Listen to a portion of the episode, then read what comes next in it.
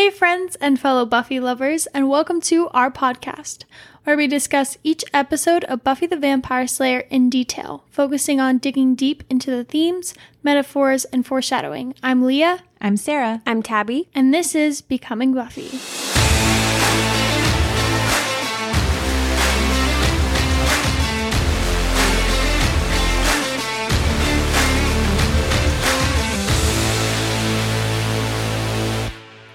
Hi, guys. Welcome back to Innocence Part 2.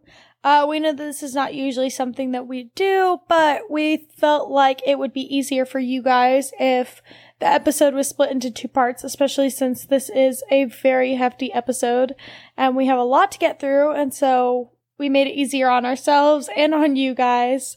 Um, yeah. I mean, Tabby had the excellent point of nobody wants to click onto their Spotify or their Apple podcast and see a five hour podcast. So we felt like it would be. Yeah, better. I'd click right yeah, off. We felt like it'd be better just to split it into two. And we also didn't want to sacrifice um, the integrity of the episode either. We felt like we'd be rushing through some stuff if we were to cut it out, um, anything. So here we are for part two. Buckle up because there's going to be a lot more good stuff that we're going to be talking about. All right, so where we left off was Angelus has just revealed himself to everyone. Buffy is in shock and they're now in the library. So this is another long shot that Joss talks about where everyone works together, but the camera does most of the work. Like the actors are all kind of working together in the scene. What Joss normally does is he goes into wherever the scene is going to be filmed and he acts out where everyone's going to be at in the script. And he kind of like does the dialogue back and forth to kind of figure out where would be the best place for everyone to be seated or to be standing. And then he blocks it off for the actors. So he very cleverly had Buffy sitting kind of where the camera is viewing from. And so as you're going, you start, I think it starts with like Giles pacing and then it goes to Cordelia. And then you have Xander and Miss Calendar standing back behind Cordelia and Willow. And then you see Willow. And then as everyone's talking and kind of panicking, then the camera kind of pans right and it ends up and lands on Buffy and that's where the shot ends. And he said finding Buffy at the end of the shot was all about the fact that all of this is all going on and she's completely in her own space and isn't a part of it. He said the politics of the thing are always so complicated. I always said I didn't want to kill the girl that has sex and yet I punish the shit out of her. That brings up a lot of issues with me. I don't like the idea of a reactionary message that everything you do must be punished. I believe that Buffy and Angel were in love, that what they did wasn't bad. At the same time, I don't want to be saying all teenagers must boff. It's complicated. I don't really want to be telling them one thing or another, but inevitably in a horror show, you end up punishing people for everything they do just so you can find the horror, the real emotional horror of everything they do. Um, buff is, I think, a British slang term for having sex.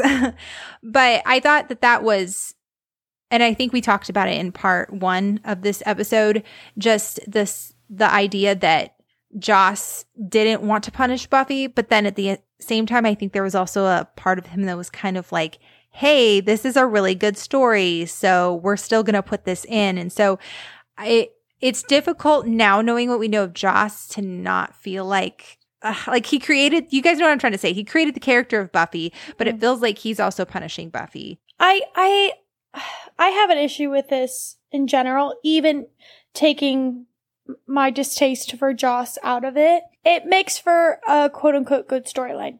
Absolutely. But I I'm so sick of that narrative of women getting punished for sex and all this stuff because yes, Angel loses a soul. Um but inevitably we only see the pain On Buffy's side. in Buffy. Right. And so, and that's really frustrating because it's like, why is only the woman being punished? Why is only the woman kind of being condemned for this? And it's just, it's interesting for someone that would claim to be feminist. That's a very kind of sexist point of view.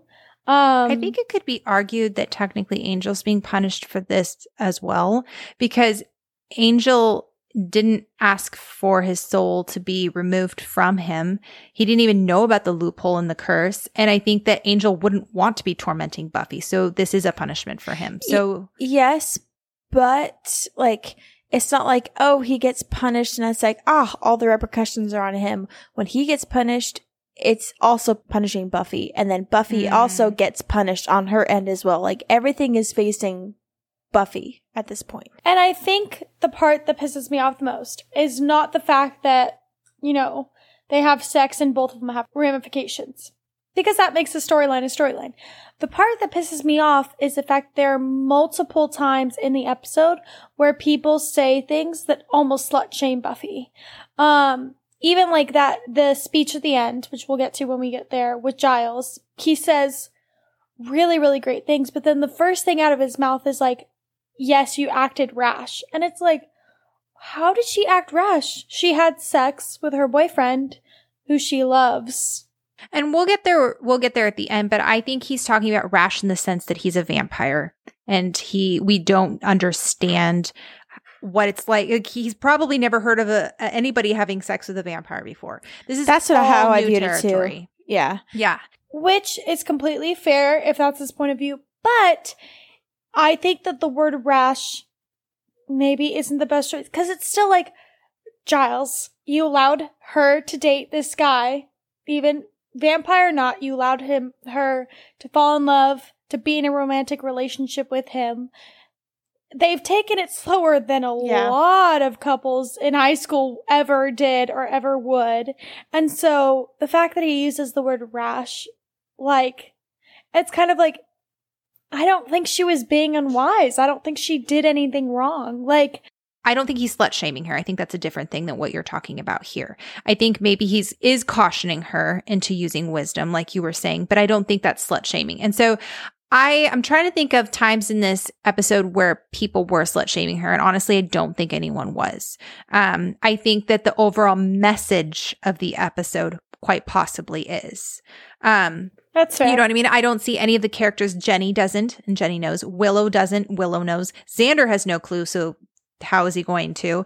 Um, the only people that know is Jenny, Giles, and Willow. Like those are the three people, and all three of them handle it very well. Uh, I mean, Jenny as much as she can. Um, so Yeah, I, I don't feel like I don't feel like anyone's slut shaming Buffy. It's it's a, it's a difficult line because as writers, oh, not that we're writers, but as a writer, Joss has a responsibility for his characters, right? And so it's like you you want to put your characters in situations and I'm not going to say that you can't ever say that sex doesn't have consequences. I can't say or you can't ever write it. You can't ever write that like whatever has consequences or you can't ever put your characters in situations.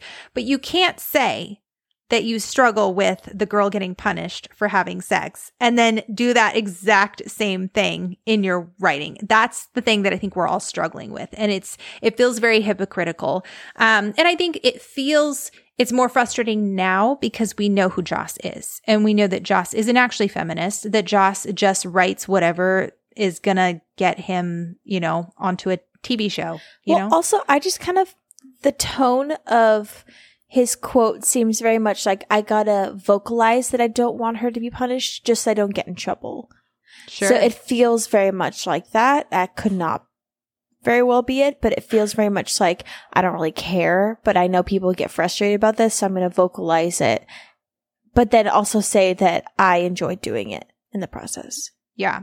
Yeah. And so I think like what he's saying isn't necessarily wrong. Like Yeah. he he's saying like he's he's struggling with the fact that like he wants to show like a classic horror trope, which is that everyone has a really hard time and everyone gets punished for everything they they do. Um, but then he's also trying to be like, well, I don't want to say that like all teenagers should constantly like or should always have sex and stuff like that because I think there is like this line there. So I think that he's struggling with that as most people would, but what we're struggling with is the fact that it's Joss saying and claiming to be a feminist and he's just not. So anyway, we will definitely come back to this topic later because um, I feel like there is more to talk about. And as time goes on, I'm sure there's going to be other things that pop up, but moving on for now. Um, Giles asks if they are certain Angelus is back. Xander, yeah, we're all certain. Anyone not feeling certain here? Willow looks shook as well. He came here to kill us. Cordelia asks what they should do, and Giles, I'm leaning towards a blind panic myself.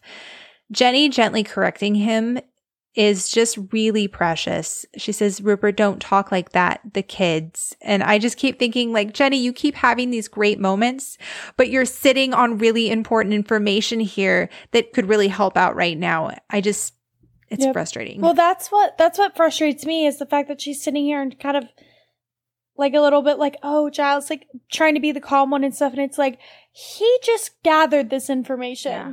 Like, no wonder you're more calm.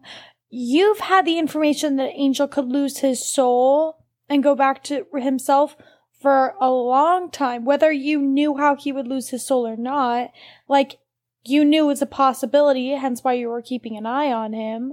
Like, and so it's just kind of like, dude, like, allow them five seconds to kind of be a little freaked out, even if it is Giles. Like, he's human, and the, the person who now, who's worked with them, who knows all their secrets, who's been invited into their houses, like, that's a reason to be a little freaked out. Like, yeah. Well, I mean, like, I don't blame her for saying, Rupert, don't talk like that, to the kids, because I do think, like, that's a valid thing. And to be fair, she did just find out, like, the day before from Uncle Enyos or that day or something about him. So she's only, like, maybe a day or so ahead of them knowledge wise. But she did come to the Hellmouth with the sole responsibility to watch Angel, which still gave her a little bit more insight and information. Buffy's sitting deep in thought, playing with her ring. Willow asks if there's anything she can do. Buffy is blaming herself. I should have known.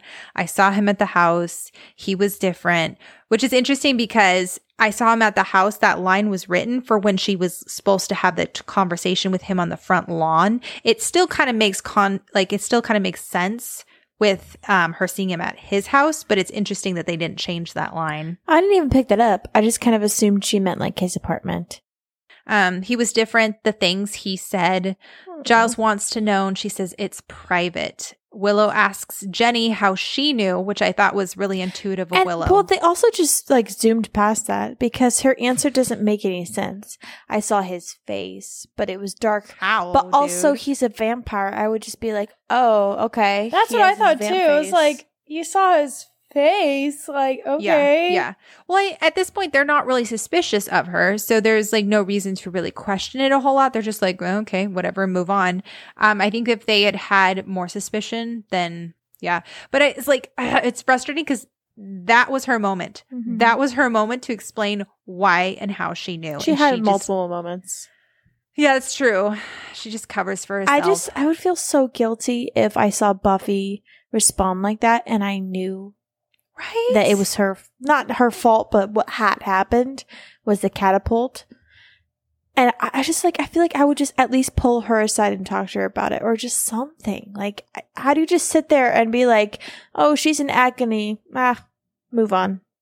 eh, got to cover my own skin. And she's blaming Mhm. herself. Like, I would explain it to her, like, hey, like, you did a good thing. Like, you let him experience being human and being loved and cared for. And unfortunately, like, ever, my whole, you know, like, tribe is jerks. and they want him to be, like, awful. Like, She didn't could do a have bad explained thing. it, and everyone would have understood. She was like, "Hey, I didn't know the details. I thought Angel was a horrible human, not human being, horrible demon when I came here, and like blah blah blah blah blah." And she's like, "And I just found out all the details about it. I am so sorry. I love you guys. Blah blah blah blah." But instead, now that she's holding it, Now it's worse. it's now it's so much worse. And she like she looks like she's lying this whole time. Like no one's gonna believe her. well, she looks like she's responsible. Yeah. even if she had like come to them when Uncle Enyos first said something to her, like back in surprise, or even if like she hadn't, she could have said, Hey, it was my duty. And I was just like, I was trying to actually separate you guys. But even still, like, I don't know. It just, it doesn't look good for her, but there was definitely like a time that would have looked better for her than now. So Giles wants to know how it happened, says that something triggered it. Buffy suddenly realizes what happened. And as Giles presses her, she shuts down and leaves.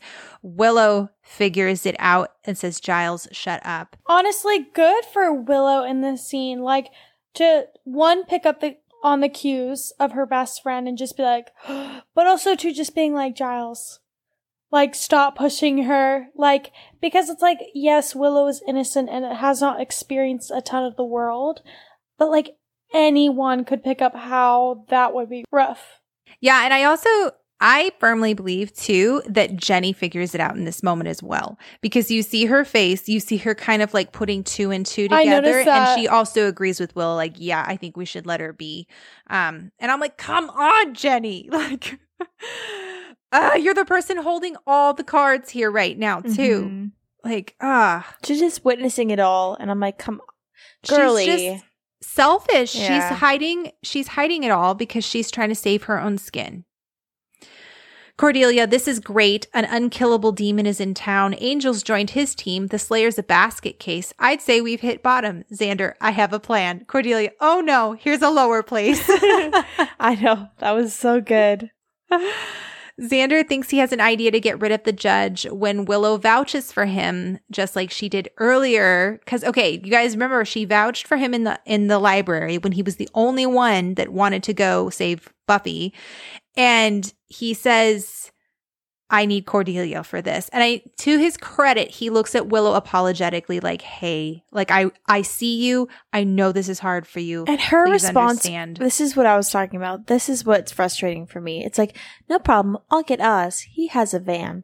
Like, it's like, are we now trying to have a competition? This reminds me so distinctly of, I listened to, um, the Office Ladies podcast and it's with Jenna Fischer and, um, Angela Kinsey and both of them are Pam and Angela. And they were talking about the, one of the first seasons, her first scenes with, um, Jim and Pam. And it's like both of them are dating different people and they're very catty with each other, like and kind of showing off their relationship in front of each other. And it feels the same way. It's like clearly there's something going on. Like, why can't you just be mature about it and just be like, hey, like, yeah, like, um, I can go ask Oz or whatever. But it's like the fact that she has to like one him up and be like, oh yeah, just so you don't forget, I'm also dating somebody. I think it was also a way, like, I completely agree with you, Taps, but I was saying, like, I think it's also a way of her being, like, trying to convince herself that, like, she's fully into Yeah. Oz. And so whatever Xander j- does Mhm. doesn't affect her and, like, blah, blah, blah, blah. And we know that that's not true. And I think that this scene is really important because then later when she has that talk with Oz, it's even more meaningful because someone kind of calls her out on that. Yeah, no, I totally agree. I think especially too because in this moment it's like, okay, Willow, why can't you just be like happy that you're in a relationship or is starting a, a relationship? Um, why can't like if you're so into Oz, why do you need Xander? Like, what do you need his affirmation and why do you need his jealousy? And I think that it's so astute of Oz in the next scene to be like, hey. I can tell that you're still pining after Xander. No, I I'm too Emotionally mature. I'm too emotionally sure. I was gonna say. I'm too good for that, but like in a good way. You know what I mean? Like mm-hmm. not like I'm better than that, but like I have too much self respect to be like, okay, I'm gonna kiss you just because you want to kiss me. Well, he also seems like he's jealous. experienced in like a very good way. Like he's he's done relationships before and he knows what works and what doesn't. And he seems very much like I'm not gonna sit here and like let this happen when I know this isn't like what is healthy and what is supposed to be in a relationship, I guess. Yeah, or he's just incredibly confident and Yeah. he knows himself well, and he's like, I am worth more than this. I and also you're worth more than this, Willow. Like mm-hmm. I don't want to kiss you just because you want to make some other guy jealous. I want to kiss you because you you mean a lot to It me. cheapens you know? the moment too. Like when you think back on that first kiss, like it's not gonna be as magical as you want it to be. Well, and they'll always know they started their relationship that way. Yeah, And it's that's just not a way to do that. Yep, exactly.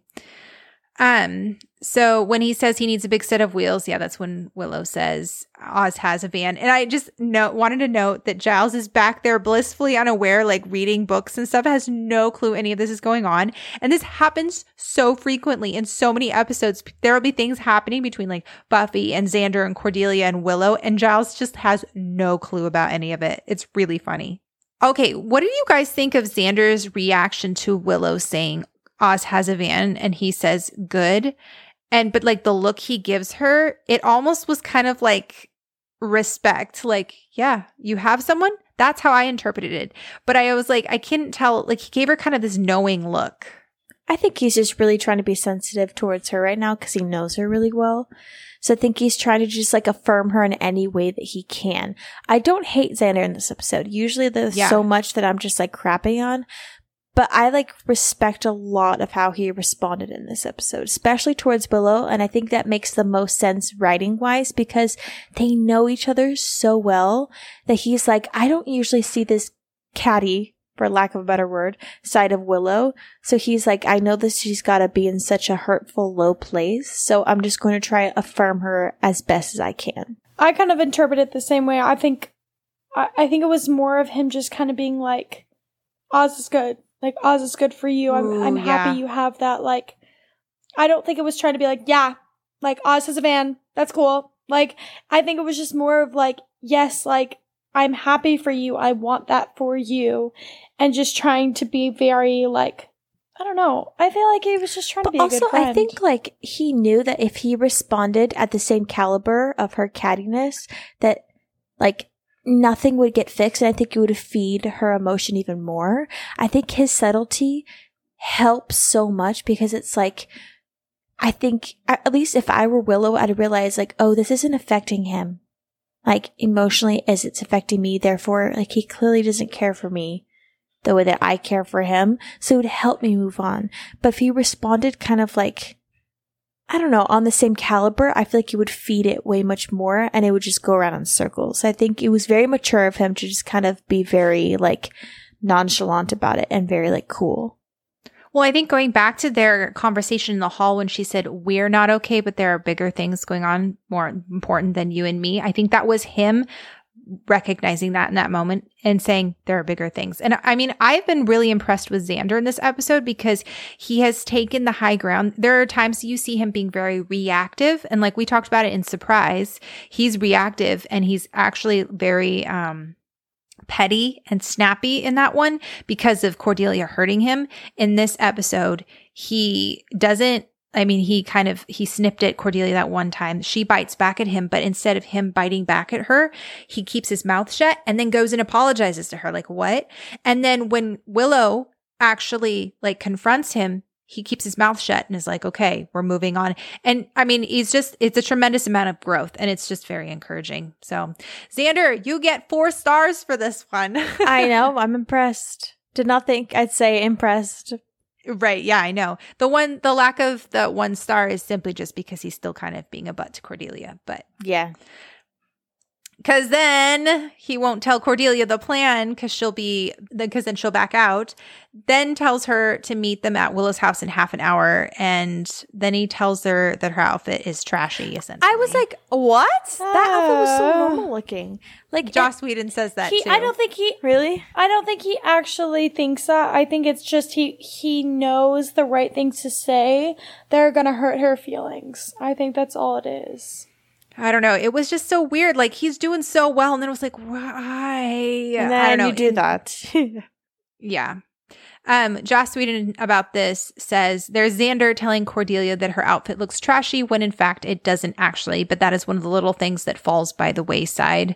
Um, I think what he meant to say is that the costume department might have needed to actually dress her a little bit more that way, but they didn't. I'm not really sure what he meant by that, but, or he probably meant to go back and amend that, um, that line, but didn't. Who knows? He Mm. also said, I love the fact that Willow realized exactly what happened with Buffy and is the only one again. He said, her bond with Buffy is something that I find kind of transcendent even when they don't get along at all. And I was like, yeah, so cute.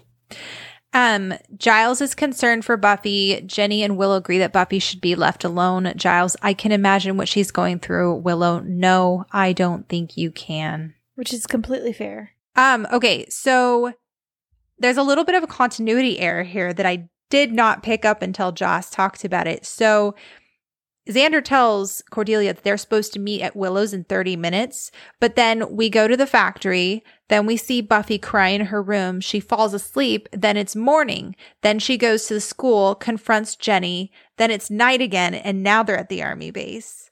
So, Oh, what the heck? Maybe it's supposed to be like the the next night. I don't know. Yeah. So Joss said he didn't actually notice it until he was editing the episode. And he said, I was watching the final mix of Innocence when I noticed this huge mistake. He said, let's just think of it as them going to Willow's the night before to practice and go over what they were going to do. And then they went to the army base the next night. So I was like, okay. But the thing is that most people just don't notice it. Like it just kind of works because there's so much other stuff going yeah. on. Yeah. But now I will never not notice it. Thanks, Joss. So in the factory, love and pain. Thanks to Marti Noxon. There's a lot of love and pain between Angel, Angelus, Spike, Drusilla, Buffy, all that stuff. He says they knew Buffy and Angel would get together and people would become bored. So they came up with the idea of Angel losing his soul, thought it would keep it lively. Angelus, you should have seen her face. It was priceless. I'll never forget it. Um, and then there's another interesting shot showing the three of them. Drusilla's cradling her doll. Spike, so you didn't kill her then. Now I know you haven't been in the game for a while, mate, but we do still kill people, you know. this whole interaction is so interesting to me because um Angel has a lot of really interesting lines like I wrote them down. He says like this is the strongest slayer that they've ever faced, which is interesting. I mean, we know that Spike knows that. Um I don't know if Spike would ever mention it, but he has mentioned that she's different and that she has things about her that is different than other slayers. And obviously, Angelus would be the one to notice this the most because as Angel, he got to know her strengths in and out and see how strong she was behind doors and every foe she faced. Not to mention, he's seen her fight, he's fought alongside her, like, he's seen all that. And then the other one was when Angel and uh, Spike are going back and forth about how they're going to kill Buffy. And then he mentions, like, in order to kill this girl, you have to love her. I was like, oh my gosh, what a good line. Like, not only is it just well written, but it's also very accurate because, like, Buffy is strong and intelligent and very quick on her feet and stuff. And so, fighting her hand on hand is not going to do the same as if she's emotionally invested or kind of damaged. Because, I mean, we've seen her fight Spike over and over and over again and be his butt every single time, especially when she has help. But, as we see at the end of this episode, her fighting when she's a little bit more distraught is a lot different than her fighting in a sober Well, I kind of viewed it like the same way too, as well, Leah. Like where this whole time that we've been dissecting Buffy and everyone's been observing, and everyone knows that the reason why Buffy is the strongest is because she's very in tune with her emotions and she has her friends and family. And there's so many facets that normal slayers don't have. So the fact that he kind of said the same thing and said that you need to love her. It's like you need to be on the same level. You need to know her. You need to know her weaknesses. You need to understand her so you can take her down. Whereas the reason why Spike hasn't is because he's been so far away. And Angelus is saying like, I've been up close and personal. I know how strong she is, which by the way, like, I think it's really interesting that he was honest and said she's the strongest slayer. Cause I feel like as like the ex-boyfriend who's like, oh, you know, she's the worst. Like, psh, we could take her down. You know, like usually guys trying to like detach or detract after they're out of a relationship. But he like was like, no, like she's the strongest slayer we've faced. I think that ultimately he just he knows not to Mhm. underestimate her. And I think that like Angelus seems like many things, but he really doesn't seem like someone who's a liar.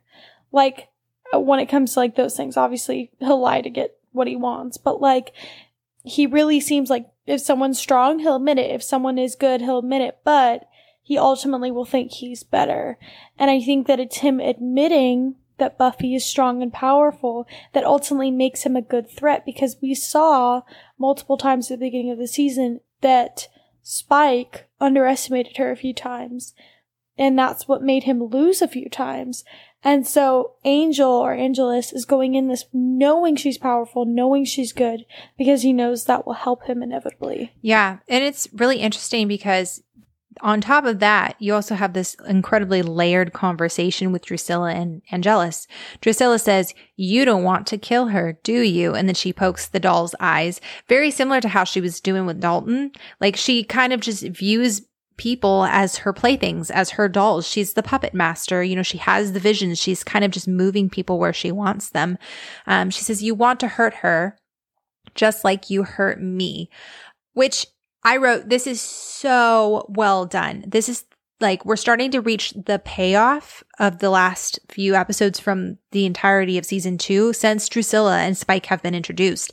Because Drew is walking, talking proof of Angelus's handiwork. We are shown every episode what a monster Angelus is every time we see Drusilla. So when he actually shows up, we're already terrified of him.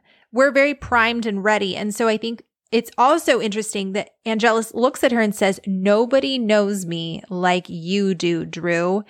And it's like very similar to things that he's. I think it's kind of like no one uh I haven't tormented anyone like I've tormented Yeah, you, Drusilla. no, it's true. And so, like, and again, we've talked about the comparisons between Buffy and Drusilla, Angelus slash Angel. So you have like this. It's weird, but it's like a love triangle, but it's more like a love rectangle or love square between Drusilla, Angelus, Angel, and Buffy, because you have Drew and Angelus on one side, Angel and Buffy on the other. And it's also very interesting that Drusilla doesn't call him Angelus. She calls him my angel the entire time because She views him innocently.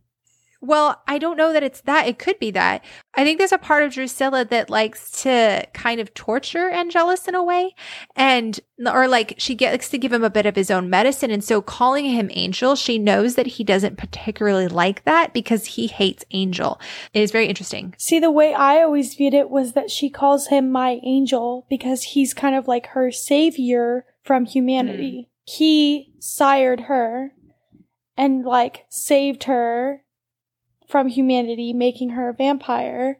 So it's almost like he was her like kind of warped guardian angel. I, if I were Drew and he said, no one knows me like you, Drew, I would kind of be, I, I'd be a little bit like impressed or be like, oh, like that's good to know after you said that in order to kill her, you have to love her. So I know you the best out of everyone. So if I really needed to, I could probably kill you. Yeah. No, it, it's just, it's, has a lot of layers going Yeah. on here and it's just it's really complicated but it's really fascinating to kind of sit down and dissect. Um spike she'd better not get in our way and then that's when spike gets on angelus's nerves. Spike my boy as he slams a box you really don't get it do you? And we're getting the sense that angelus has a temper and is kind of just waiting to explode. Like he has this like like he smiles very creepily all the time and he kind of has this carefree devil may care attitude, but like there's something simmering down below. He kind of seems a little like volatile and not quite all there either. Um, he says, You tried to kill her, but you couldn't. Look at you. You're a wreck. She's stronger than any slayer you've ever faced. Force won't get it done. You got to work from the inside. Um, and I, and then like just what you said with to kill this girl, you have to love her. Did he love Drew then? Like, you know, because he messed with her. I don't know. Um, He loved the sport of it because even when he talked to Buffy about how he did it, he talked about how he used every facet he could find, every like mental torture that he could Mm. devise. I think he loved having somebody that he could try it all on. Yeah. Um, and then there's this quote from Joss. He said, Love without humanity is just lust and the need to dominate and control. And that's what Angelus is. You know, he has no humanity. He's not capable of love. So he, he, he just lusts and tries to dominate and control. So back in Buffy's room, oh, this is heartbreaking. This is, this is really heartbreaking. Buffy's just i mean she's doing what every teenage girl would do you go to your room and you cry like she looks at the necklace angel gave her and then she looks at her ring. And it's interesting because she's it mirrors angelus putting on his necklace in his room as well in the the first scene mm-hmm. or in one of the scenes earlier on. You have angelus coming into his room while buffy's standing by his bed and she's like looking mm-hmm. at his shirt and he grabs a necklace to put it on. She also is by her necklace stand. It's just really it was interesting. Yeah and i i will say that like it just shows like Buffy's strength, the fact that she like pushed through the day, had multiple conversations about him, about everything, then got home and finally like broke down. Mm-hmm. Like that is a strength and like a power I could not understand. Um but like the fact that she just like gets home and she's just so exhausted and tired, it's just like, oh, like she does not deserve this. I also viewed her looking at the necklace first and then staring at the ring and then taking off very symbolic because she looked at like the innocence in the early parts of the relationship that like is the necklace because he gave that to her in the first episode. Um, and she wore that for like forever. And then the ring as like the deepness of their relationship, like right before everything happened. And so like that part's really painful because it was like, this is like the best and worst night of my life where it was like they felt so connected and so loved and then everything happened. And then having to stare at that is just kind of like a reminder of what has happened since then. And it's just the scene, her sobbing, like Sarah Michelle Gellar, you could tell and feel how exhausted she is as well as Buffy because she just feels everything that Buffy feels. Joss says about this scene that he regrets staying back with the camera. Um, he wished he had gone in for, as he says it, a big fat close up to her crying simply just because it was such an emotional part. He did, he wanted to kind of take a step back and like give her her space. But, um, he says Sarah Michelle Gellar is actually crying in this episode or in this scene. You can tell. Yeah. He says she goes through the emotional pain. He goes, I don't know how she gets there and how she turns it off afterwards, but it's pretty extraordinary. Um, I I don't know. I I mean, obviously he has his own personal taste, but I actually like the fact that it was shot farther away. It feels very like like aloof, like you're kind of standing in the room with her. Um, and I feel like it gives you like kind of that. I don't. I like. I, I can't explain it, but I just. I really love the fact that it's shot kind of outwardly because it. It feels very, very like normal like something you would see or experience. It feels like an intimate moment that you're not supposed to be invited in. Like one that you're like, oh, Buffy's like really going through it. And I feel like it would feel too invasive because like no one understands what she's going through. And I feel like I'd feel as a viewer like I'd be intruding in such an intimate moment if I was really close up. I think that I understand how much pain she's going in, even from how far away. Like that's how good the scene is. It doesn't have to be close up for me to understand and get the gravity of it. He also says that filming had to be halted for a bit after this scene so Sarah could calm herself down because she was kind of worked up, which I mean, understandable. I mean, we hear her cry in this scene. I don't blame her. And I mean, like we said before, I think in Surprise, Sarah Michelle Gellar is quoted saying she doesn't bring home Buffy's demons, but she does bring home the pain. Like we know that she really, really cared deeply about Buffy and she knows that Buffy wants Angel. So, um, okay. So I wanted to quote what Joss had to say about this next scene. He was saying, he wanted to get into the sexuality of this girl and her memory of what happened without being blatant, exploitative, obvious, or boring. He talked to Michael Gershman about just getting tiny, almost abstract pieces. And so he had his lighting guy take a light and put it on his arm and just swing it around them so the light would change constantly.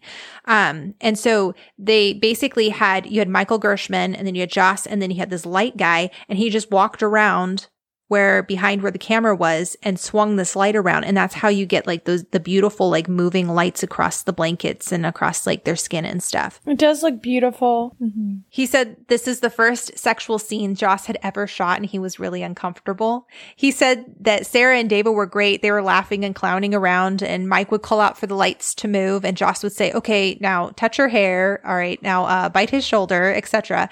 He said he was too embarrassed to ask them to come into the scene for post to um, do the voiceovers for the scene. So him and his sound editor did all the heavy breathing. I, you told us that in one of the episodes. That's so much worse. I think that's like one of my favorite bits of trivia is that the heavy breathing is actually Joss Whedon. I think I actually hate that though.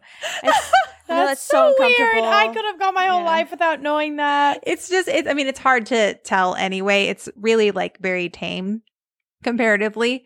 But yeah, I just think that that he was too embarrassed. So he was like, "Here, sound editor, you're going to do something that's not in your job description." Like she's like, "Thanks for that." It's so funny to me because like I remember a couple years ago or whatever, I um I was like watching PLL or Pretty Little Liars and I was like watching an interview and it was like Lucy Hale talking about like one of her sex scenes. And I've she was talking about because of she well she was talking about because of like the more PG-ish rating of the show. There's a certain amount of skin that they are allowed to show in their sex scenes. So like they can show a little bit of back, but they can't show anything frontal, or they can show like some some leg, but they can't like it's very like specific guidelines and stuff. And so now anytime like I'm watching a show or a movie where there's like a sex scene, it's always very interesting to me to see how much skin they allow or don't allow and how they try to incorporate that into the like scene to make it as sexual as allowed for the like TV network. And we know Buffy was not on a super graphic yeah, they had to be very careful network? what they showed. yeah, I mean, like they had, there was so many things that they tried to get past that they couldn't, you know? And so the fact that, um, this is like the most sexual they could show at this point is really funny to me because one, I do like that it's not super sexual because Buffy is still young. Um, and so I like that it's not super graphic because it's like, oh, she is still 17. But I also like the fact that it shows it in very like fast paced, like kind of shots because even though I do think that was a more aesthetic reason, I think that it looks really cool because the night did kind of go so fast that I like that it's shown in fast increments because it's like, it's almost like that feeling was fleeting. It's very tastefully done. And I think it shows that they truly loved each other, that it wasn't just lust, you know? Um, yeah. So then we suddenly jump from that to the graveyard. We hear Angel say, I love you right before. And then suddenly we're in the cemetery next to a freshly covered grave. It's daylight, but Angelus is there, which is just weird to see Angel in daylight. Um, he looks at the grave, then at Buffy. You have to know what to see. She looks to her left, and Jenny is standing next to her, dressed in black, lifting a veil, which this is now the second time that Buffy has dreamt about Jenny, because in surprise, she was also there in that dream sequence. And so at this point, Buffy's like, okay, something's going on. And this is a good moment. This scene, oh my gosh, her like ang like mad walking into school. You also can the tell music too really helps. like Dun, the, dun, the dun, music, dun. but it's also like it's interesting. Like she doesn't have a book, she doesn't have a book bag, nothing. Like you could tell she came to school simply to talk to Jenny and get out. Like she's not there for anything else. Like, but I think it's I think that's fair. Like if something that big happened to anyone, I would not be thinking rationally. I like immediately would be like, I need to go talk to this person. I need to like, and you just see like Buffy. I think this is the most angry we have ever seen Buffy up until this point. Like, she's ready to just throw I think hands. what's most tragic about this scene is that I think she gave herself false hope because she was Mm. like, oh, like it's Jenny's fault. And then she went there and then Jenny told her she didn't know anything and she was like, so it was me. And like, oh gosh, the poor girl is just like a roller coaster of emotions in this freaking episode. I forget how much they put her through more than just like the bullet points, but like the small stuff that happens that just shifts her trajectory so much. Yeah. And Jenny and Giles are chatting like way too happily. Did you see that smile on Mhm. Jenny's face? I was kind of like, why, J- Jenny, why? Like, I know she loves Giles or she cares for him very much, but it's just like someone else is in pain because of information that you withheld. It just felt very insensitive in the moment, but I don't know. Anyway, so Buffy grabbing Jenny by the neck, slamming her onto the desk. What do you know? Which was a good question. Um, Joss says he loves the brutality of this move, said it was a big change in everybody's relationship. From this whole episode is all about changing relationships. You have first Willow and Xander, Buffy and Angel. Now it's Jenny and Giles, and also Giles and Buffy to a certain extent. You know, Giles is the father figure, um, realizing that his charge is perhaps growing up a little poor students are like, hey, should we get the principal? Giles tells them to clear out, that he'll handle it. Buffy's like literally beating up a teacher, and Giles is like, I'll handle it. Yeah, could you imagine if Snyder this would be in? if yeah, I was supposed to say if Snyder knew he would be on this so fast. He would have run and he'd be like, I knew it. Like I've been waiting for this it's one. a good thing. Yeah, it's a good thing Snyder wasn't here because Buffy would have been expelled at the very least. Also, we haven't seen Snyder in a couple episodes, and like if he was in Ted, if he was in Bad Eggs, I feel like those are some pretty important episodes that like Buffy could have seriously gotten in trouble for. But maybe he's going through his own breakup. yeah, he's going through his own relationship shift.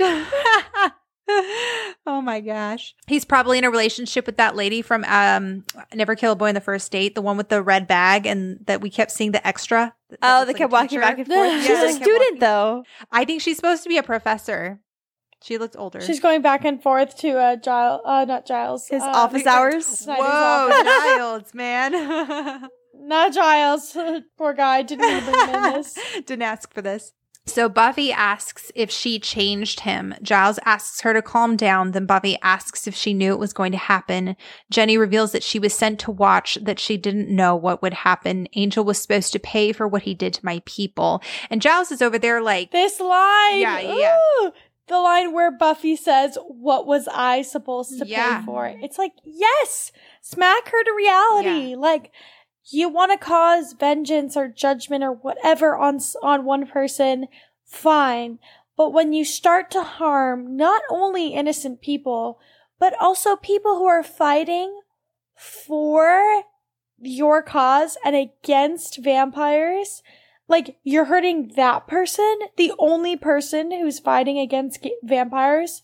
Like, are you stupid? like, your vengeance is causing so much more hurt than it, it like than what Angelus did. yeah. And poor Giles back there is trying was trying to defend Jenny. He's like, you can't just go around accusing people. And then as soon as Jenny says, um, I didn't know exactly, Giles immediately is like, what the heck? And the look that he gives her is, you know, do I even know you? Um, Jenny says, I didn't know what would happen until after I swear I would have told you, which is true. She did not know until after it had happened. But she still should have, her first Yeah, instinct should have been go tell didn't. them what she does know, you Mhm. know? Jenny confirms that it was Buffy that caused Angel to lose his soul. Giles clues in what's going on and goes completely silent takes off his glasses, which I'm noticing a pattern. He takes off his glasses. I was about to say. him. Mhm. Well, I think it's more so like he doesn't want to face it in this moment. is too much for him, so he takes off his glasses and needs like time to digest. I should say. And then Buffy immediately is like, okay, curse him again. Which I'm like, that is a completely rational thing to ask for. Like, that makes a lot of sense. I know. I'd be asking the same thing. I'd be like, curse him, curse you, curse everyone. curse everyone. Yeah, I want my vengeance now. exactly. So Jenny says, I can't. Those magics are long lost, even to my people. It can't be done. And Giles is just staring at Jenny like, who are you? I can't believe that you did this. Buffy says, then take me to someone who can. Um, which this transition is really clever because Joss talks about how they purposely had them talking about going to go see Mhm. Enyos so that the transition would make you think that they were the ones coming to his house and that it would be a shock that it was Angelus. I will say, how did Angel get an invite in? It's um a hotel he's in. You don't need to The be guy doesn't actually live there. Yeah. Because yeah, it's the idea is that he's just in town to like make sure Jenny's Mm. doing what she's Mhm. doing. That's why he says we sent you, you know? Uh, Um, all right, so there was an entire scene where he was supposed to be torturing Enyos, but it was cut before they shot it because they just knew that they were not going to have enough time. Um, this was the exchange that they cut. Uh, Enyos says, You, evil one, Angelus, evil one, oh man, now I've got hurt feelings. Enyos, what do you want? Angelus, a whole lot. Got a lot of lost time to make up for. Say, I guess that's kind of your fault, isn't it? You gypsy types. You go and curse people. You really don't care who gets hurt. Of course, you did give me an escape clause, so I gotta thank you for that. Enyos, you are an abomination. The day you stop suffering for your crimes, you are no longer worthy of a human soul. Angelus, well, that pesky little critter's all gone, so we can get down to business.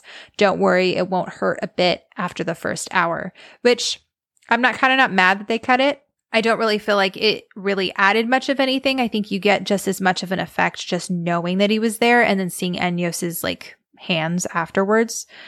Um, so yeah, he says, I knew she'd bring you. I suppose you want answers. Enyos thought it was Jenny. And uh, not really, but thanks for the offer. So I want to talk real fast about this actor. Vincent Schiavelli was selected by Vanity Fair in 1997 as one of the best character actors in America. His nickname is the man with the sad eyes. Um, he had Marfan, I think it's Marfan, Marfan syndrome. It's a condition that affects the connective tissue in your body. Um, it's the fibers that support and anchor your organs and other structures of your body, which contributes to his distinct physical attributes. Um, he played a hitman in the Bond film Tomorrow Never Dies. He appeared in Batman Returns in 1992. He was the organ grinder villain and he voiced a character in Batman the Animated Series. He was also One Flew of the Cuckoo's Nest, Ghost with Patrick Swayze and Demi Moore, A Little Princess, Independence Day, and many, many, many TV shows because he's a character Who was he actor. in Independence Day? I he was one of the scientists. Oh. Yeah. He's kind of uncredited, I think, in Independence Day because he doesn't have an actual speaking role. Um, but he's really good. Like he's very good at acting as one thing. And so he does really well in these roles where he kind of has to play like, you know, we want you to play a gypsy man. We want you to play a villain. We want like very typecasted. Um, but yeah, just a phenomenal actor and a very, very kind man. But I thought he was worth mentioning. All right, so the army base that was supposed to only happen 30 minutes later, but actually happened a whole 24 hours later. Um, this scene that they shoot right there where you see like those men uh, marching and then it pans over to Oz's vehicle is actually the far end of the warehouse where they shoot the show. They put up that chain link fence right there just for this shot. Isn't that crazy? I I will say I allow the show a lot of grace when it comes to continuity and everything because I know it's hard. And for the most part they do a really really good job. However, it doesn't make sense to me that from Halloween Xander gained all this knowledge enough to know dress code, all weapons, uh, like the the entire layout of the base, everything. But then like Buffy, who is like a Victorian era woman or Noble princess or whatever, noblewoman, has no knowledge, nothing, doesn't know how to curtsy or speak fancily, doesn't know like nothing, has no knowledge. No one well, else. how, you don't know that. How, when when is she going to use that as slang? Like I don't know? but I feel like it's weird that only Xander mentions that he has knowledge. Like Willow doesn't have some weirdly ghost knowledge. Like it just is a little convenient. That's all I'm So yes, it is convenient. I don't think it's convenient in the sense that like, oh, why does nobody else remember? I think everybody remembers things just fine. The thing is, is that Buffy is not gonna like need to know how to curtsy, need to know how to do noblewoman stuff. And Willow, like, what is a ghost gonna do? What I think is unrealistic is Xander was clearly not like a colonel or a five star general. Yeah, he or- was like a normal like recruit. Yeah, he was a normal recruit, which means there's no way he's going to know like base schematics. There's no way he's going to know all of this stuff. So, yeah, it is it's definitely a stretch. And also just like the way he's talking to this guy. My husband's in the military, so I do have some like you know, experience with this, the way he's talking and everything. I was like, there is no way this guy would have let him into the armory with a girl. There's like, yeah. So by far, this is the most unrealistic part of this this episode. Um, you know, apart from a giant blue Smurf that's going to be, you know, holding up a mall. But you know, yeah, we can forgive that. We can't forgive this. Anyways, moving past. Um, the rain is actually real. They said that they hadn't planned for it, but it was raining and it added Well, to the ambiance. I feel like it makes a lot of sense because for some reason, anytime I think of like bases, I always just associate it with rain. I think it's because in so many movies or shows, anytime they've showed like a military base, it's rainy and it's at night. I don't know. Um, he said, so they stuck the fence there, got about 16 guys, a couple of Humvees, and some boxes, and voila, instant army base. In the script, it says a couple of soldiers pass. Xander suavely nod- nods to them. They nod back and pass without comment because they are extras. ah, that cracks me up. Anyway, um, Oz, Willow, Cordelia, and Xander show up in the van. Xander uses wire cutters, gets them in. Cordelia, who am I supposed to be again? Xander, a girl? Think you can handle it? Poor Cordy. Try to be helpful. I know, she totally is. Okay, did anybody else think that this soldier looked like Nick Jonas? No, he I looked did not like even Nick. Jonas to I me. didn't really I pay know. attention to him at all. I thought he looked like Nick Jonas, but yeah. Anyways, that's me. I'm revealing my age. I mean, everybody already knows I'm 30, but anyways. so they get caught by the soldier who reveals they're snooping around the armory. Nick Jonas says, "You got 20 minutes." Nick Jonas. Nick Jonas was probably like five at this point. He starts singing to them. Yeah, exactly. He pulls out his guitar and he's like, "Well, let me serenade you while you're in the armory." Breaks out into like Jonas Brothers songs. yeah. Uh, Xander, I just need five. Forget I said that last part. I laughed at that part. oh my gosh. Xander, I think it's hilarious. He's wearing a Hawaiian shirt underneath, but you can't tell because of the jacket. Hilarious. Joss also said he wrote this moment because he's trying to portray Xander as more confident in this episode. And so this was supposed to be like his big moment, which I gotta say, like, for me, it's not moments like this that sell that he's more confident. It's the moments where he's more emotionally mature. Yeah, you know what I mean? I agree. But I think that that reflects Joss Whedon's Oh, yeah. view on manhood. Let's have him go to the army, and that'll Yeah. show how confident he is. Yeah, instead I'm of like, like well, apologizing to his girlfriend because he was a I douchebag. I feel like that's fake confidence because it's all like fake memories that he has and like random stuff that he can remember. Whereas like emotional intelligence is way more hot than just random information you know about the army. I'd just be like, Yeah. okay, cool. Well, I think it's the idea of like he has a plan, he's executing a plan, that kind of thing. But yeah, I see what he you're saying. is man. He have plan. I'm going to put that as the tagline for this episode from Leah. All right, so inside the warehouse, um, this is another one take shot. And Joss said this one was purely because he was trying to save time and money. He says it saves a huge amount of production time unless it's really elaborate. Says he likes to save all the big toys for himself, like the rocket launcher, so he has to cut corners somewhere else. And it ends up being a more interesting shot anyway. Um, yeah. So then Xander reveals that he remembers everything from when he was turned a soldier for Halloween. I know procedure, ordinances, access codes, everything. I know the layout for this space, and I'm pretty sure I can put together an M16 in 57 seconds. That So really here's would be beneficial. What soldier has that amount of information when they just enlist? What soldier? Hello? Like, that's so access codes? Like, he's like, yeah, I have nuclear launch codes. Uh, I have, like, well, he's like literally like the most basic recruit ever. Like, yeah, uh, I can put together a tank in like under five seconds, and uh, all I need is one wrench. All right. So we don't know. We don't know how long he's been. He could have been in for a couple years. Procedure, yes, okay, that's a normal thing. Ordinances, I, I, I don't even know what that is. I don't even think that's a thing in the military. Layout. Yeah, layout. You could okay, so that's fair. You could know the layout of the base. But did they just there. give him like a fake life where they're like, hmm, we're gonna have him be at this base in his fake memories? Why couldn't it just be that he just is a soldier? He doesn't remember And why is he place. a soldier from like? Why is he a soldier? Yeah, why is he a soldier from Sunnydale? Why is he a soldier from modern time? Why wasn't he a Yep. soldier from like you know the Yeah. seventies or the sixties? Like even the way he talked felt like he was a soldier from like the forties or Very fifties. Like Joss, patriarchal. Yeah. Yeah. Joss Whedon's idea of what a soldier was instead of Yeah, like, things you know- don't add up. Yeah. And, like, Anyways, Co- I feel like codes in the military change fairly often. Like if like I don't feel like they would keep the same code for years. Well, Buffy's like, birthday's in January, and the Halloween episode was in October. I guarantee they probably changed a few of them since then. Who knows? All right. Anyway, moving on. There's so many more important things, and we're like hung up on Xander remembering things from Halloween. Um, Cordelia, I'm sort of impressed, but let's just find the thing and get out of here. I love that they're intentionally not saying rocket launcher because they want to save it for the sweet reveal at the end. Totally pays off. I did laugh at this line when she says, Does looking at guns make you want to have sex? And he says, Yeah, I'm, a teenage boy. Looking at linoleum makes me want to have sex. Which is I fair. love it. I don't Which fault I mean, him for like- this. It's so accurate for Yeah, a I think 17 year old boy.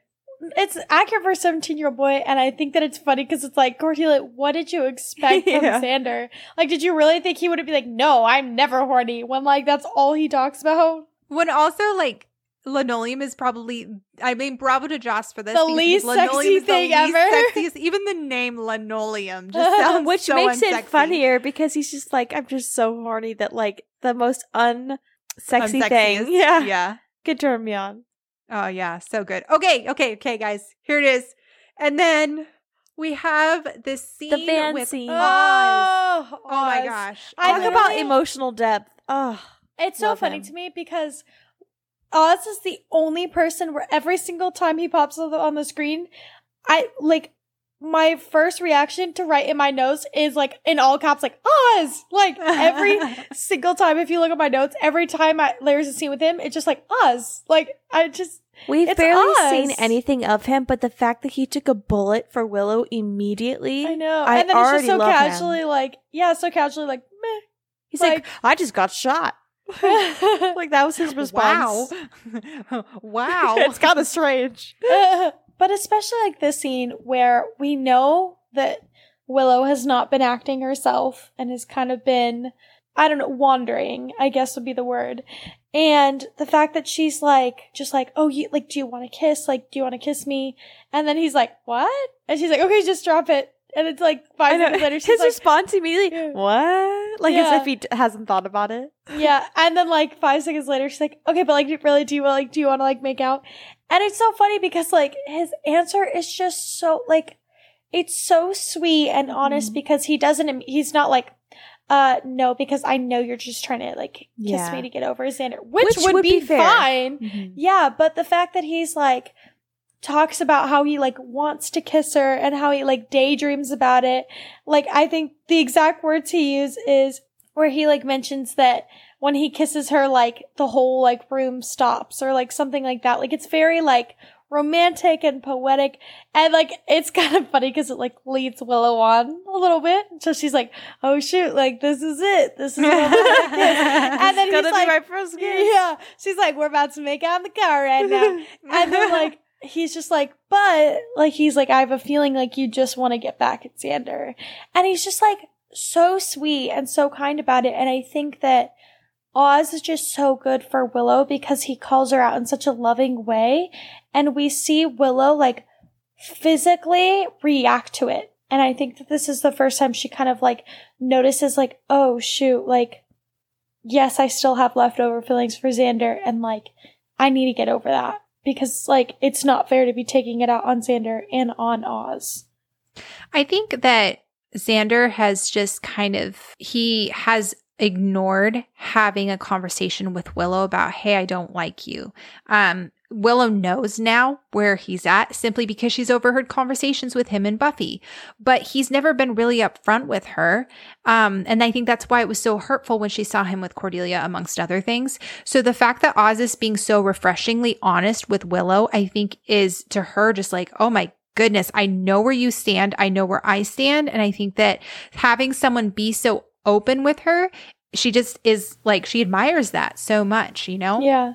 And just the line where he says, in my fantasy, when I'm kissing you, you're kissing me back. It's like, Good grief. it's just so it is the most kind way of like turning someone down I've ever heard. Like he's just very much like, I want you and I want to kiss you, but I I want you to want it too. And the fact that he's just like, oh wait, like it's just so kind. And it's Yeah. like even though Willow's kind of been like a butt this past couple like episode or two, like she does deserve someone like Oz who like is just so like sweet and is willing to like put in the time and effort. Whereas like not that Xander doesn't have his sweet moments and stuff, but he really doesn't want to put in the time and effort into a romantic relationship with Willow, which is completely fair. Um, it's just like sweet seeing someone that, you know, she deserves and he deserves her. Okay, so I'm going to play the scene because I feel like the way Seth Green delivers his lines, I just no one else can can deliver or I just can't even repeat it the way that he does. And also this this episode or this moment is just iconic and it's a turning point and I just want to listen to it again. So, here we go. Do you want to make out with me? What? Forget it. I'm sorry. Well, do you? Sometimes when I'm sitting in class, you know, I'm not thinking about class because th- that would never happen. I think about kissing you, and it's like everything stops. It's like it's like freeze frame. Willow kissing you. Oh, I'm not gonna kiss you. What? But freeze frame. Well, to the casual observer, it would appear that you're trying to make your friend Xander jealous, or even the score, or something. And that's on the empty side. See, in my fantasy, when I'm kissing you, you're kissing me. It's okay. I can wait. Ah.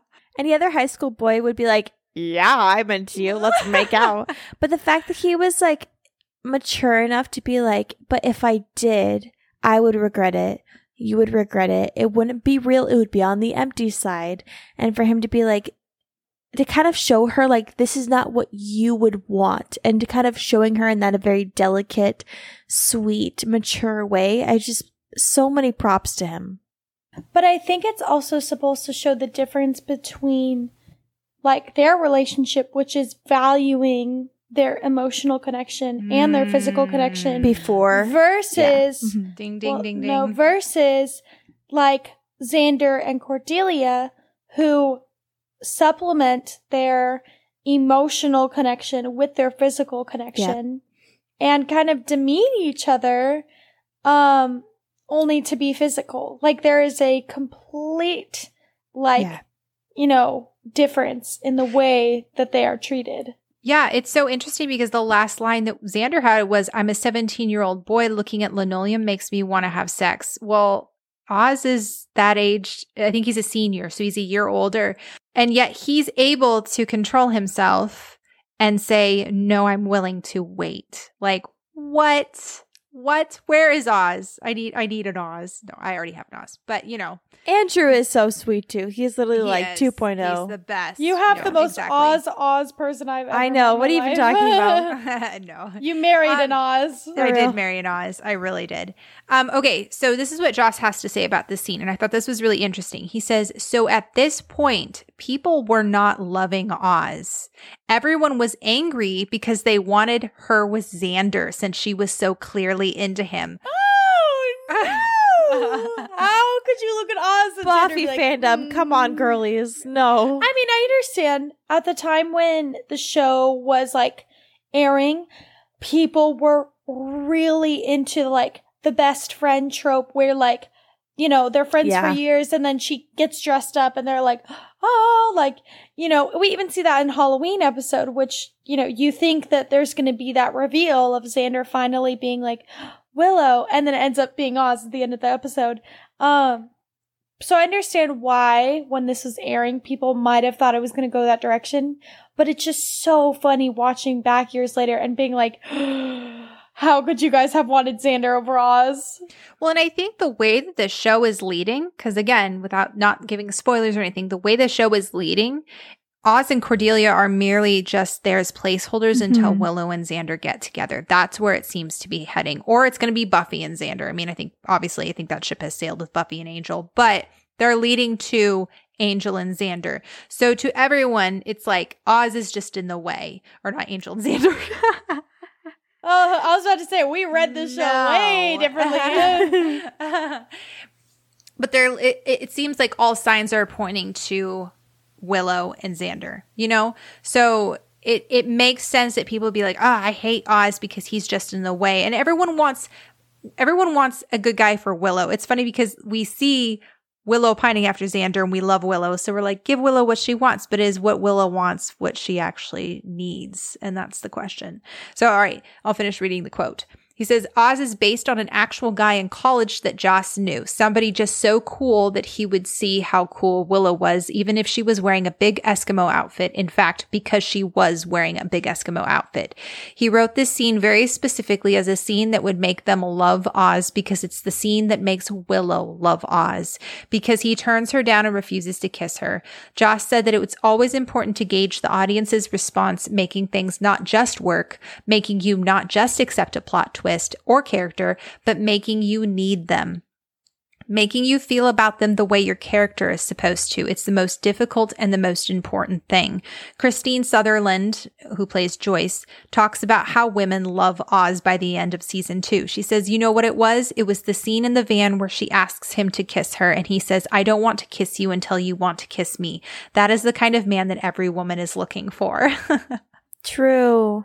That's right. Which I thought it was interesting. He's like, make the audience feel about that character the way your character is supposed to. And he also said that at the end of like when at the end of the monologue, when Oz says, I can wait, and then he starts to get out of the car and the scene like pans or the camera pans back to Willow looking at him, he says that's the moment that Willow falls in love with Oz. Isn't that so sweet? But I mean, you can even see it on like her face. Like she just like looks at him with this like newfound respect, care, and like love. Like she just like looks at him like we have not seen her look at anyone in the show up until now. Yep. I think in that moment she was like, what? This is what like a genuine healthy relationship is supposed to look like. so at Enyos's house or his hotel, we see the uncle laid out with bloody hands. Buffy, Jenny, and Giles come in and we see the words, was it good for you too? written out in blood on the wall, which is the same thing Jenny said when she was possessed by Eyghon in the Dark Age, which I think is a really interesting comparison and contrast. Um, and Giles says he's doing this deliberately, Buffy. He's trying to make it harder for you, Buffy. He's only making it easier. I know what I have to do. Kill him, which is like, whoa. Oh my goodness. Like that's that is so strong. Like she knows what she's having to do. And at that moment, she that's the Slayer talking. And I think that's really powerful. But even like the first episode that Angelus is here, she's already able to make that connection, be like, I have to kill Yeah. him. Like that's so much strength. Yep. Um, in the warehouse, the judge says he is ready. Drew kisses Spike, causing the judge to walk away. In the background, he's like, ugh, humanity. Spike, deep sigh. Have fun. Angel inserts himself. It's so funny. They're like having a moment, and then Angel's there, almost kind of like what Jenny did with Angel and Buffy in Surprise, where she's like, I'll drive you to the docks. um, Angel says, Too bad you can't come with us, huh? Be thinking of you, and then pats him. He's so patronizing. I think it's really interesting that at the beginning of this episode, we saw Spike like really excited to see Angelus, like was like, yay, like we're all teaming up. And like, it's kind of like he was almost kind of had this idealized version of Angelus, kind of like living in like memories and stuff. And he kind of forgot what it's actually like to have Angelus around. And he didn't realize that if Angelus was around, that would mean that Spike yeah, is well, I think he was also dog. thinking, hey, there is more of us than there's a Slayer. We can outnumber her. That's all he was thinking. And then now he's like, um, okay, what is going on? Uh, Spike, I won't be in this chair for forever. Angel takes Drew's hand off of Spike's cheek and then leads her away. And then what happens if your girlfriend shows up, Angelus? I'm going to give her a kiss, which is interesting because, you know, he could literally mean kiss or he could mean he's going to bite her, you know? We don't know. It's Angelus. He's a little like unpredictable. Also, Drusilla's face in this is just one of like adoration and awe. She looks at the judge and Angelus, and it's got to be pretty hard for Spike. So in the library, this is another this is another one shotter. Like there's so many of them. Um, they talk about there's the no weapons forged, and um, Joss says they had written the no weapons forged in surprise and then they realized that they needed a way to kill the judge and so they thought about a tank for a while and then david greenwalt the other producer suggested the rocket launcher and he says they knew they couldn't afford it but they desperately needed it and so they're like okay we, we need a rocket launcher um, this scene is so interesting because you see buffy and giles in the forefront and cordelia is off and Willow are in the background doing research. And then after Xander says, happy birthday, Buffy. I hope you like the color. He kind of moves out of the shot and it's just Giles and Buffy. And then you have Jenny in the background. And after they tell her to leave, Xander steps back into the shot. Like it's just really, really well done. Hmm. Um, Buffy tells Giles that they need to figure out where they would attack, that they might not be in the factory. Jenny enters as they open the crates. Is there something that I can do, Buffy, without even looking at her? So this is very, very, very similar to Ted when Giles comes into the room and you could tell he's feeling guilty and Jenny kind of doesn't even really look at him and continues doing what she's doing. And it's also Mm. similar to Joyce in the kitchen. Um, and uh, Jenny says, I just want to help. Giles turns his back on her and says, She said, get out, which I was like, dang, Giles. Like, first of all, like, that's brutal. But second of all, like, this is him sticking by Buffy unwaveringly. And we Yeah. haven't really seen him doing it, like, Yep. unquestioningly up until now. Like, it's really good. Yep. Yep. But I also like the fact that he has such strong opinions of Jenny leaving. Like he does, he clearly doesn't want her to be there, but he held Mhm. them until Buffy made a decision is so, so, so, so important because it's like he recognized that Buffy's hurt in this situation was greater than his. So he kind of like submitted under her like authority in the situation without even like saying it, which is just so sweet. Well, when she walks away, they like Buffy kind of like moves along and then talks to everyone else in the room, and you see Giles turn around and face watching Jenny walk out. Like he like like doesn't regret it. He like he stands by what he did, but he just like is sad. Yeah, especially when you think about they just reconciled from the dark age. Like they were yeah, it's just it's very hard. Yeah, that wasn't too long No. ago. Yeah. Yeah. No, that's a really good point, Leah. I hadn't thought about that before. Like he he takes a step back and he lets Buffy dictate what she's comfortable with, which I think speaks volumes. Yeah. So again, I think this is the episode for relationship shifts. And you were watching Buffy and Giles' relationship grow and evolve in this as well. Um, so Xander shows Buffy how to use it. And then the factory, Joss says that they built the chairs, the really like high back chairs, um, just for the set, which is pretty cool. The gang arrives at the factory. Spike is in hiding, which is hilarious. Like I said at the beginning of the episode, he was telling Drew he's afraid that they were going to come to the factory. And Drew's like, oh, no, they won't. And of course, you know, Spike's the only one there when they actually do. Willow suggests the bronze is a place where they'd get bodies because, you know, the judge needs to zap people.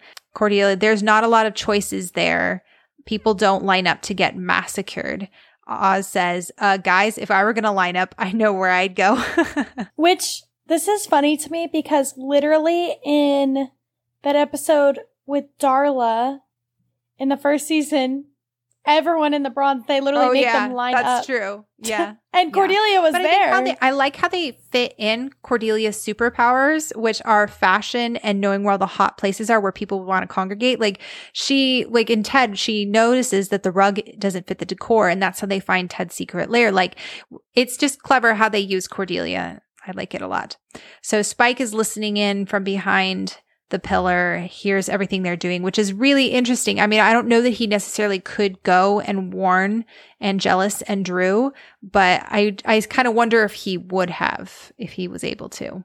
So in the mall, um, this was actually a closed Robinson's department store. If you want to ever go look at where it is, it's on South Grand Avenue in Los Angeles.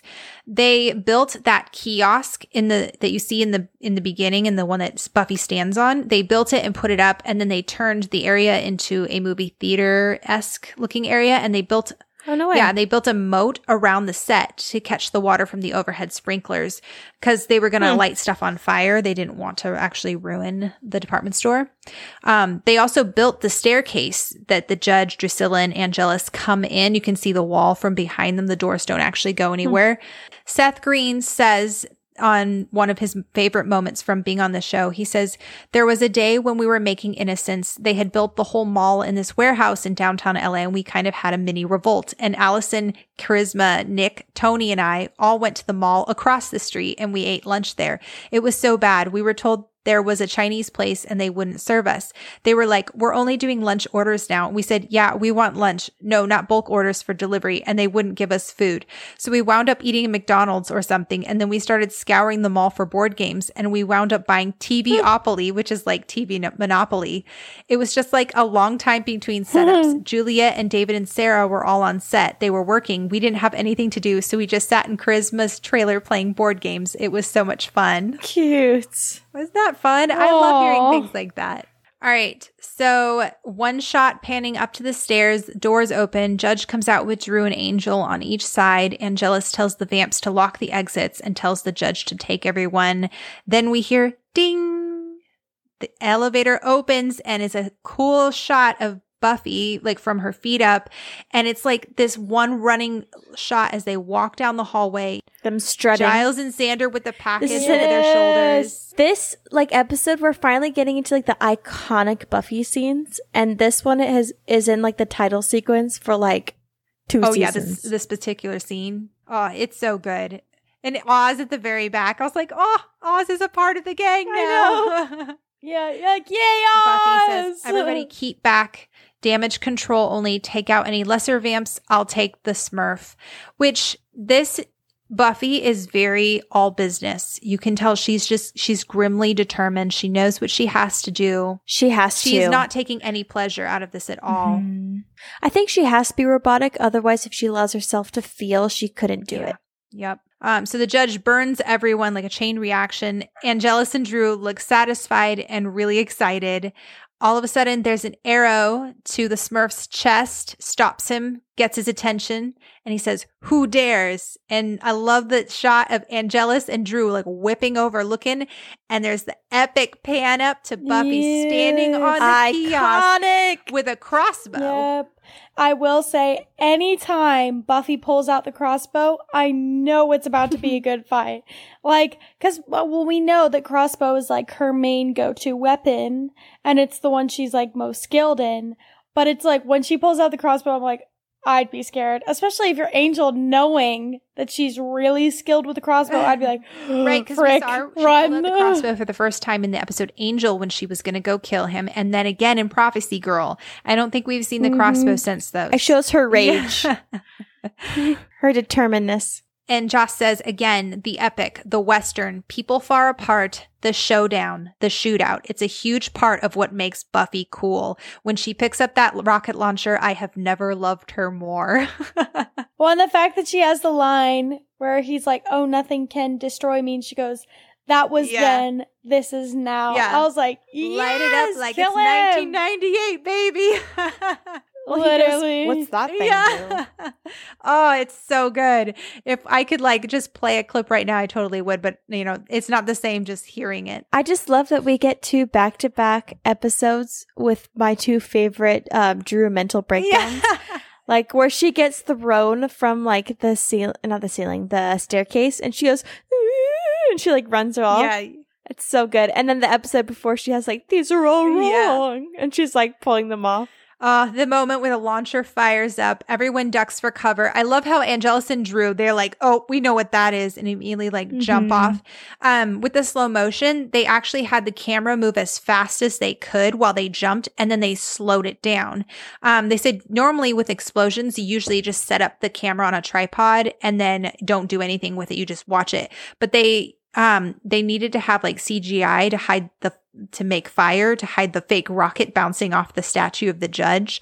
And they also wanted this moment to look really epic and cool and to show it in motion. So they they used the camera in motion which definitely adds a really interesting effect to it. Um did you guys notice Oz's face with when the explosion happened? Everyone else is sitting there like No. this look on their face like oh my goodness this is awful and oz has like a smile on his face and is like whoa You you know Oz Yeah. just thinking like Yeah. cool. You're right He's like rad. so then angel takes off drew takes off buffy says best present ever And and then uh Xander goes, I knew you'd like it. yeah. That little banter is really cute in this episode. So she tells them to pick up the judge's pieces and keep them separate to make sure he's dead. Cordelia's like, pieces, our job sucks. And I was like, she's not wrong. Well, no, she's like, we have the worst job. I'm like, then killing your boyfriend. Come on, girl. Yeah. You try and kill your boyfriend who just lost his soul, For real. Cordelia. yeah, seriously. So Buffy sees Angel, who ha- at least has the decency to look terrified. I will say this scene I think is the most how, how do I say this? It is the best choreographed Oh, fight scene it's I so think that we have seen up until this moment. It is amazing, as it should Mhm. be too, because like Buffy is Buffy, obviously, and Angel has been hyped up to be, or Angelus has been hyped up to be this Mm-hmm. huge big bad who like really knows what he's doing. And so, if the fight scene was kind of like any other vampire, I'd well, be I think really we've all been kind of wondering what a showdown would be like with Angelus and Buffy. And even though we didn't want to see it, we've all been kind of thinking about it. But like this whole interaction, this whole fight scene, and everything that happens in this rainy scene is one of my top five favorite Buffy scenes of all time. It's just powerful. It's tragic. It's like exciting, but uh, it's just, it's every emotion. It's so good. It's raw. Like Mhm. the way that she's fighting, she's pouring her whole rage, everything into But it. But he's also Yeah. taunting her using like sexual tropes and like Oh, it's yeah. just so good. And what's interesting with that is that you see it kind of mess with her Mhm. head initially, but then you see Yep. it fuel Yep, yep, her yep, because yep, she's yep. like, this is so clearly not Angel that like it's kind of helping her clear her mind. Yeah. I will say the cutscene from the fight to the mall where Arm. Oz just goes, uh, arm had me rolling. Like I had to pause my episode because I was like sitting there dying because he's just standing over. He's like, arm. Oh, I was, I love it, it. because Oz is too cool to touch any judge pieces, but also he's like, "Hey, I'm only here because I want to be. I don't actually have to be here. I ain't touching no arm." Yeah, it was great. Um, so Joss says they shot the Buffy and Angel showdown on a stage, and it was designed to look like a little movie theater area in a shopping mall. They rained water on them for several hours, um, and they were promised warm water, but the water was very cold. And he says the stunt doubles and Sarah and David were just troopers because they were very, very cold. He said the cameramen all wore like giant plastic bags and everything to protect their gear. Um, he said this was the fight that meant more than any other fight that they had ever shot because it was between two people who loved each other. Um, there's a poster behind Angelus of the movie Fallen that came out that year. The movie is actually about how a deno- demonic entity makes people behave differently, which is interesting. Dang. Yeah, represents a fallen angel. Yep. Wow. I also want to think it's really interesting. Like we have been building up and leading to this moment. And when she was bad, when Buffy was going through that stuff, and she was trying to goad Angel into fighting her, but he refused. And he says, "I'm not going to fight you." Um, the fact that he fights her now is just another way in which Angelus is different from Angel. Because obviously, if this was Angel, there's no way he'd be doing this. Um, so the sprinklers turn on. Angel hits Buffy as she comes around the corner. You know what the worst part was, huh? Pretending that I loved you. If I'd known how easily you'd give it up, I wouldn't have even bothered. Buffy, it doesn't work anymore. You're not Angel. Angelus, you'd like to think that it doesn't matter. The important thing is you made me the man I am today. I think that is especially cruel because he's kind of crediting his cruelty to her. He's like, "You Yeah. did this to me," and then he's like, "Not quitting on me, are you? Come on, Buffy, you know you want it." Like saying, like, I feel like that's like something that people say when they're about to sexually harass somebody. It's like, Yep. eh, oh my gosh, like he really pokes at anything he can find. Yep. Yeah. And as soon as he says that, that's when that's the turnaround. Mhm. She jumps up, she kicks his head, causing him to bend over. Then she brings her knee up to his face, slams it. I love then it. blocks his punch, slams his head into the glass counter. And I put this is Buffy at Ooh. her rawest. He's down, then she pulls out the stake. And this is the moment we're all like, is it going to happen? Is she going to kill him? Their theme song plays. and you really think it mm-hmm. will. oh, yeah. No, you do. she's just kind of in such a fiery passion and he's taunting her so much. It's been leading up to this. Like, you're really just sitting there like, she's going to think kill him. he, he knew she wasn't going to though. You see how like like chill he is.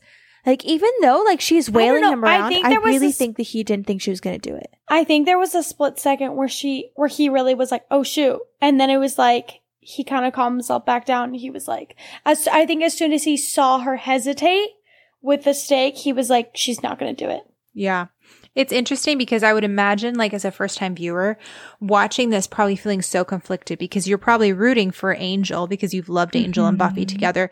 But then Angelus is so awful that you're like, this guy, this punk just needs to go down. And so there's this tension. I mean, there. watching this now, I'm still conflicted. Like I watched this back and I'm like, I hate him. He's awful. Like he's taunting her so much. But then there's another part of me that's like, but it's Angel. I really wish that I remember my first impression of the earlier seasons because I don't like of like anything in the earlier seasons. I don't remember my first reaction to it, which is so sad.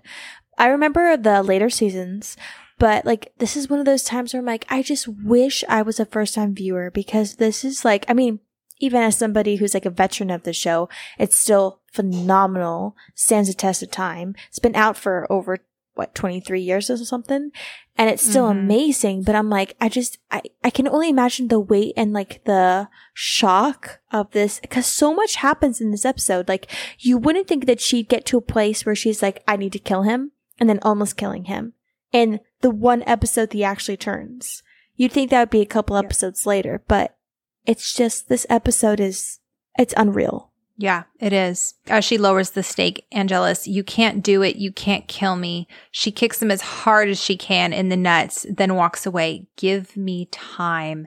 I love that. I love how mm-hmm. it ended. I think that was the best way it could have ended because it shows that Buffy's not there yet. And I Yeah. think I respect that because it's totally understandable that she's mm-hmm. not. But the fact that she says, give me time shows that she knows what she has Yep. to do and she's Yeah. still But willing it's to get also there. like it's kind of a threat to Angel as well. It's not her being like, oh, I can never do it. I can, it's it's literally just being like, watch your step because one day I'm gonna be there Yep. and I'm gonna be able to kill you, and I'm gonna actually do it.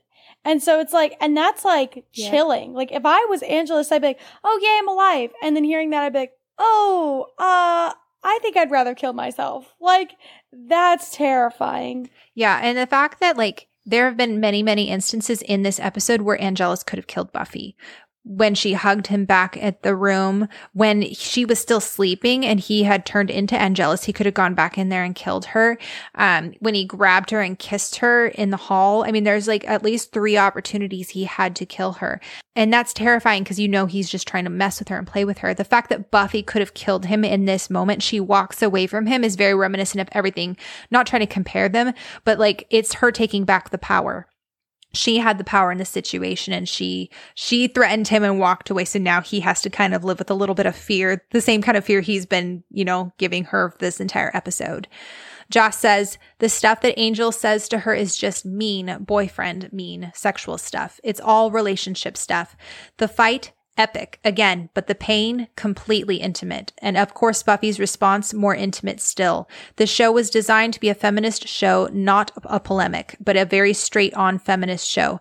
And for her to be so abused by him and for her response to be to kick him in what Spike would refer to as the ghoulies, it's very primal. Mm-hmm. It's very important. It's kind of empowering and I kind of love it. So then we The have this is so important. This is so important because the next two scenes, so we have Buffy as her most raw as a slayer. Like this is her peak slayer. And then we have her most raw as a human 17 year old girl. And we have these beautiful mm. two moments with the two people who are the most important to her her mother and her father. Like, I'm just going to say it Giles is her dad.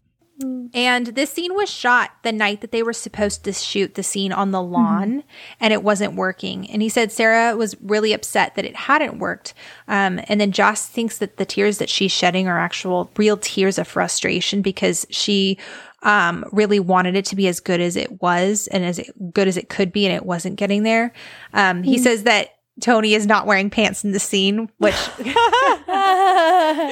props to me Sarah up. for like like not like laughing or like taking it out of the scene. David Greenwalt saw this scene and said that she had the best father in the world. And then when he saw the next scene, he was like, she is the best mother in the world. Joss says the idea that she could come back to this family for strength after her sort of baptism of adolescent fire of romance gone wrong was very beautiful to me. Um, and Giles's words also mirror how he is feeling about Jenny in this moment as well. She's not who he thought she was, and he can't blame himself for falling for someone that was hiding her true self as well. Mm. So I'm going to play the scene real fast because it's just, it's beautiful. I think it's literally one of my favorite Mhm. moments from this episode. It's not over. I suppose you know that. He'll come after you, particularly. His profile, uh, well, he, he's likely to strike out at the things that made him the most human. You must be so disappointed in me. No. No, no, I'm not. This is all my fault. I don't believe it is. Do you want me to wag my finger at you and tell you that you acted rashly? You did, and I, and I can. I know that you loved him. And he. has proven more than once that he loved you. You couldn't have known what would happen. The coming months are, are going to be hard. I, I suspect on all of us, but. If it's guilt you're looking for, Buffy, I'm, I'm not your man. All you will get from me is, is my support. And my respect.